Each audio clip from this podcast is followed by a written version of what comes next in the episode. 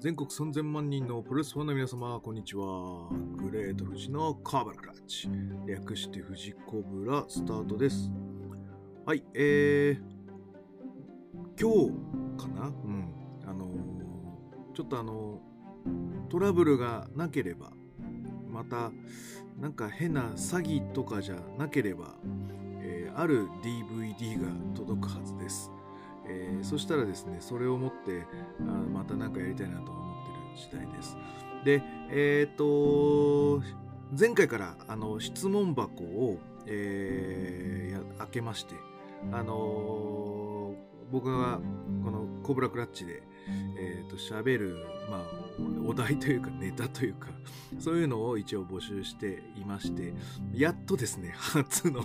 質問をいただきましたので、はい、あの、それもちょっとお題に次回からは加えていきたいと思っております。で、えっ、と、そこにも一応投げてはいるんですけども、あの、企画しているものが何個かありまして、で、えっ、ー、と、今日はその中の一つを、えー、ご紹介したいと思います。えー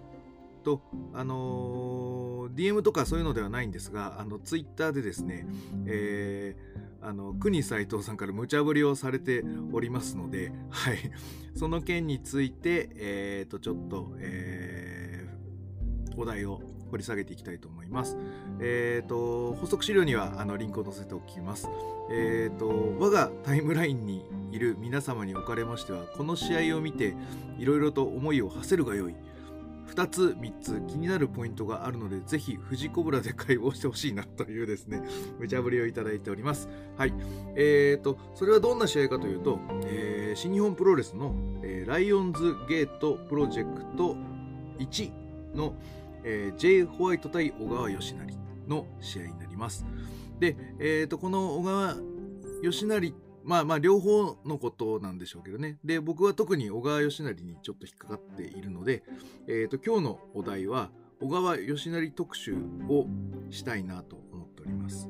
えー、題して、えー、我々は小川義成を知らなすぎるというタイトルで、えー、小川義成の何試合かを追っかけていきたいと思います。まずはこのお題の試合から。はい。えー、2016年2月25日、そのライオンズゲートというプロジェクトってます。はい、えー、これ何って言われた時に、えーと、新日本プロレスの別ブランド的に、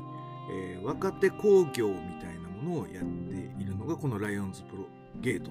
という、えー、名称になってるらしいです。えー、ノアで言うとセムとか、えー、あの大日本とか DDT でもありますよね若手工業とか、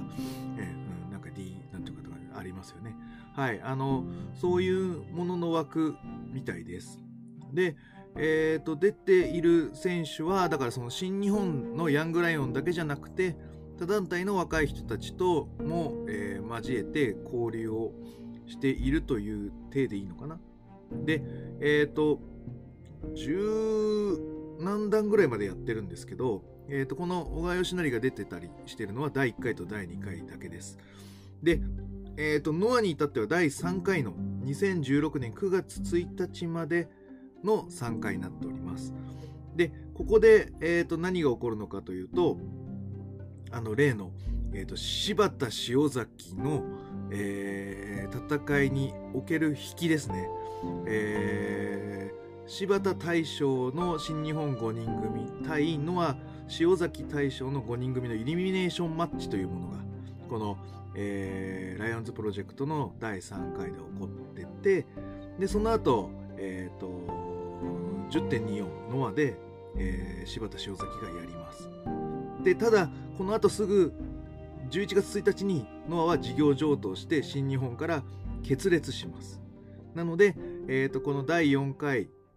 えー、そうそう、第3回が2016年9月1日にやって、で、このライオンズゲート自体の第4回っていうのは2017年4月まで約半年間行われなかったことになります。これはいわゆるやっぱりちょっと想定外の出来事で体制を立て直すのにちょっと時間を要したんじゃないかっていうところが見受けられる感じかな。新日本側にしたら。はい。えー、なので、えっ、ー、と、貴重な、えー、新日本プロレスワールドで見られるノアの選手の試合になっております。はい。で、他にどんな若手が出てたかというと、えっ、と、2AW のところからダイナソーとか、吉野幸太郎、郷浅川ですね。あとはヒートアップの金平さん。えー、あとは全日本プロレスでいうと、青柳、岩本、あとフリーダムス杉浦あたりが、えー、出ている工業になっております。あ、あと、あれか。えっ、ー、と、なんだっけ。あれあれ。えー、吉野じゃなくて、何でしたっけ。出てこねえな。そうそうそう。あの、吉田。吉田。2AW の吉田ね。えー、あたりがやっぱり出ている工業です。で、えっ、ー、と、実際この企画ってヤングライオンの経験値を上げるというよりかはなんかこう第三世代の受け入れ先とあと 2AW 吉田とかあとはそこら辺の有望株のリクルートを兼ねてるんじゃないかっていう気が、えー、してきています。で、えっ、ー、と、まあ、なんだかんだそういうのがあって、で、えっ、ー、と、ちょうどこの頃なんですよね。で、あの、ライオンズゲートが終わったのが2018年6月に終了になります。約2年間ででも16工業ぐらいやってるのかな。はい。で、えー、あのー、そのタイミングで何があったかっていうと、2018年3月に石森が対談して、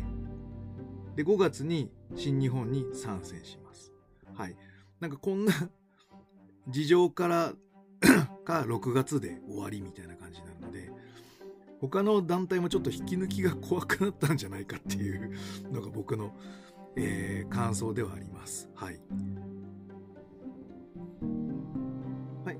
そんな中行われた、えーと、この試合、えー、J. ホワイト対、えー、小川義成になってます。はい。えっ、ー、と、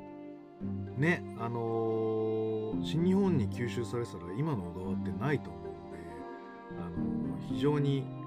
ノアは決別してすごい良かったなと思います。おかげでいいシングルが今でもいっぱい見れてると思います。で、えっ、ー、と、第1回目はこの J. ホワイトとやってて、第2回目はフィンレイとやってます。はい。えー、ただ、なんかこの頃は、なんか俺干されてるみたいなことを言ってたと思うんですけど、全然干されてない感じ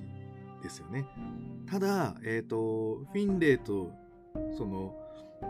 J. ホワイトでしかやってないってことは、何らか、なんかイチャモンはつけてるような気がしますね。はい。え、じゃあ試合の方行ってみます。えっ、ー、と、J. ホワイトが、あの、やっぱりライオン、ヤングライオンとして黒のショートタイツをしています。はい。ただ、動き的には、なんか、こう、ちょっと派手な動きみたいなのを若干したりはするんですが、序盤はやっぱりしっかりした動きをします。はい。で、えっ、ー、と、私が気になったところは あの、小川義成が、えー、ハンマーロックに行こうとするんですけど、行かないでリストロックに変えるところがちょっとすごい気になります。えっ、ー、と、多分、この試合ってそんなにこう流れで行こうやみ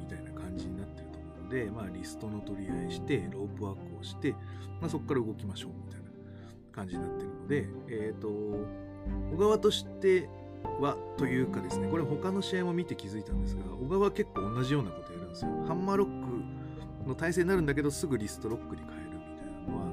他の試合でもやってます。でこれなんでかなって思った時に、やっぱりこの序盤のリストロックの位置づけと、ハンマーロックの位置づけっていうのがなんかあるような気がします。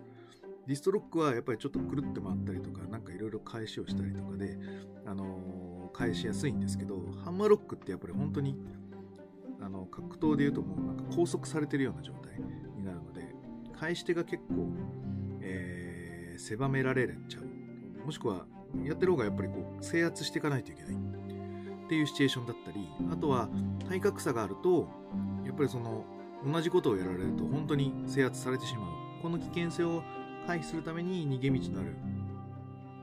リストロックであれば、まあ、また違う返しであったりだとか、あとは小川くるくるみたいなのが出せるので、まあそういう意識をしてるんじゃないかなと思って、やっぱりちょっとリスト、リストロックに変えて、えっ、ー、と、J を遊ばしたんじゃないかなってところが僕はちょっと気になりました。はい。あとは、あの、よく小川選手がやる、あの、腹ばいに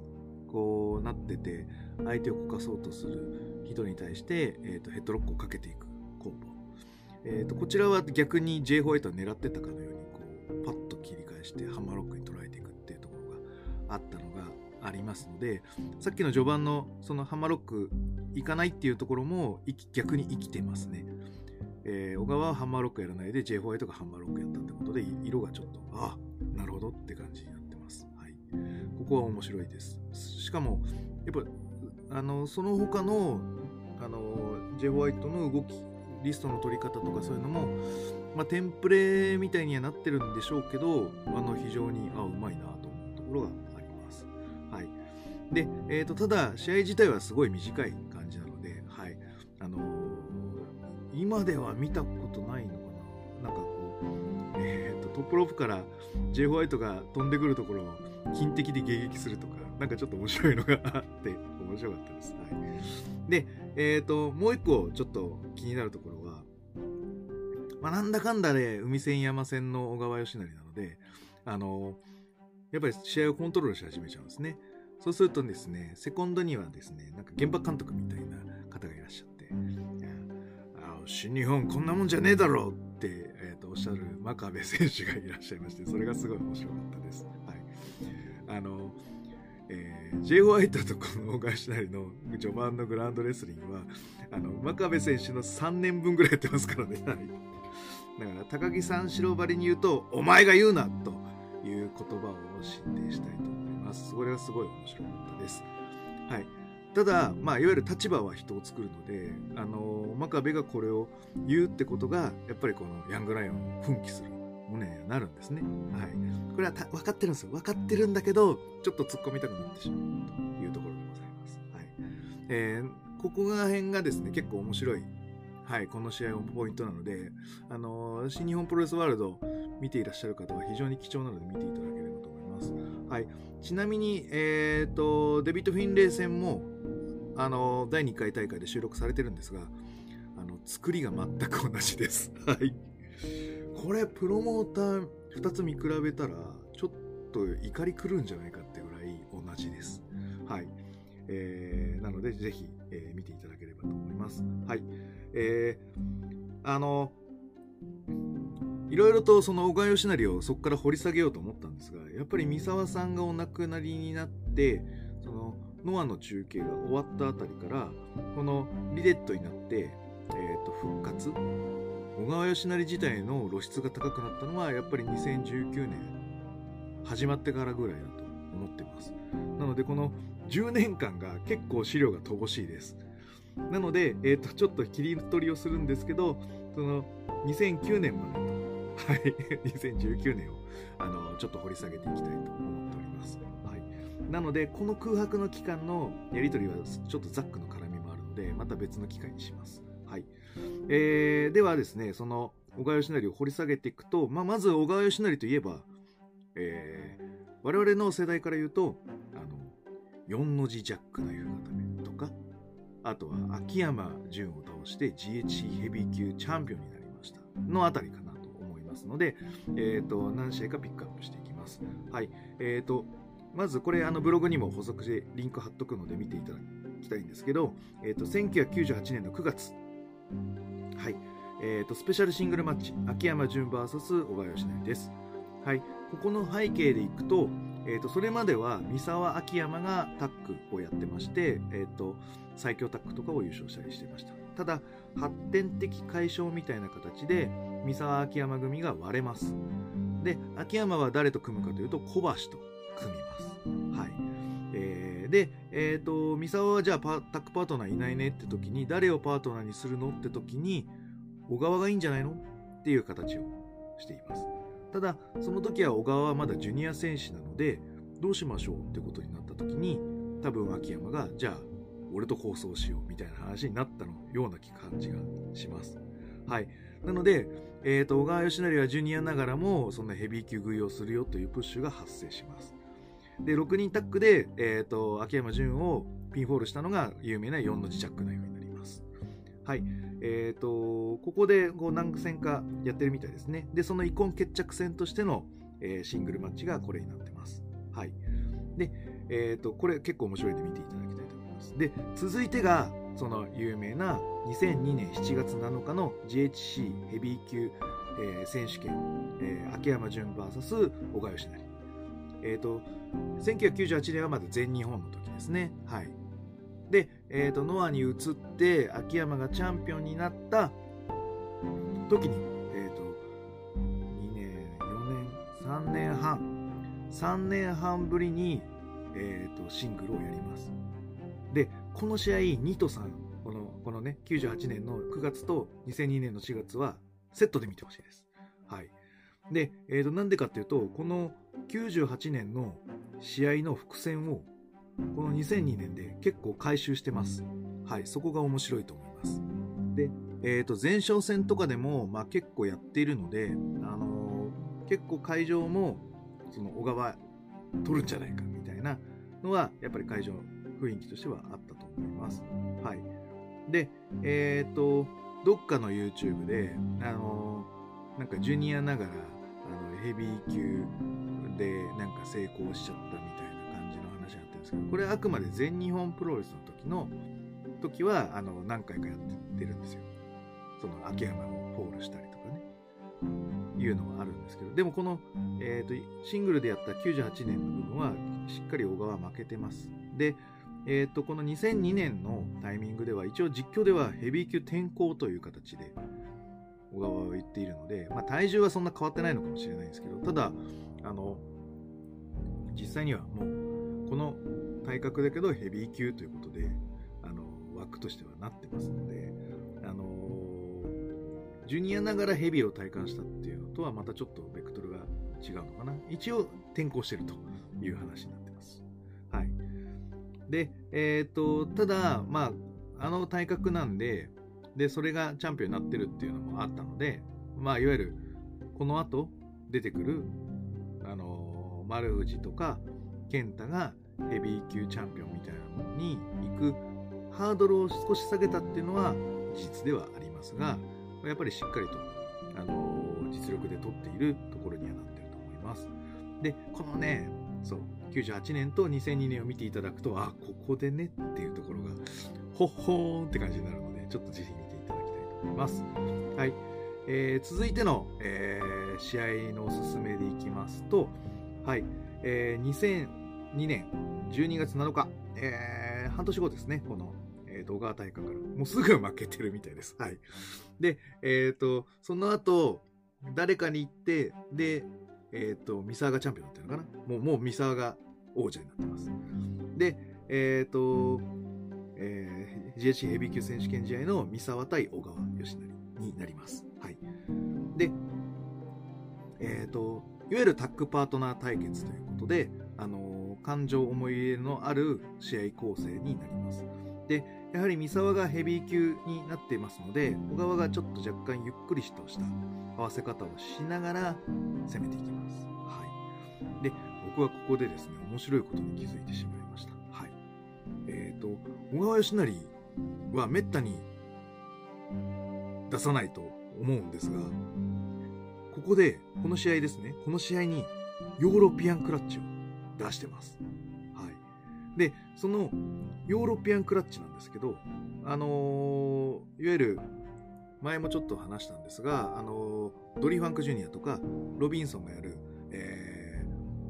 ーヨーロピアンクラッチっていうのは、あの、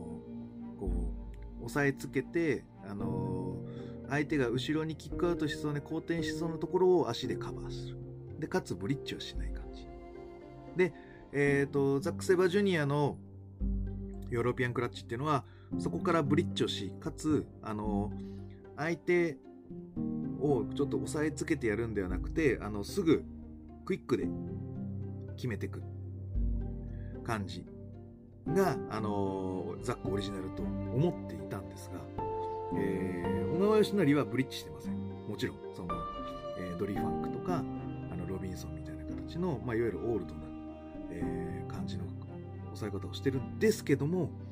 彼はクイック式ですぐフォールしてました。なので、あのーザック・セイバージュニアのヨーロピアンクラッチのブリッジはザックオリジナルだけど、クイックのリズムはもしかしたら小川から教わってんじゃないのってところがちょっと面白いです。あのなので、えー、もし小川義成選手と話すことがあったら、ここら辺は聞いてみたいところになりました。はい。すごく面白かったです。はい。で、えっ、ー、と、簡単に、えっ、ー、と、最後は、えー、あ、最後じゃねえか。もう一個か。えっ、ー、と、小橋健太対小川義成の試合です。はい。これは、もう GHC ヘビー級選手権になってまして、もうトップコンデンターという形で小川はいる感じですね。はい。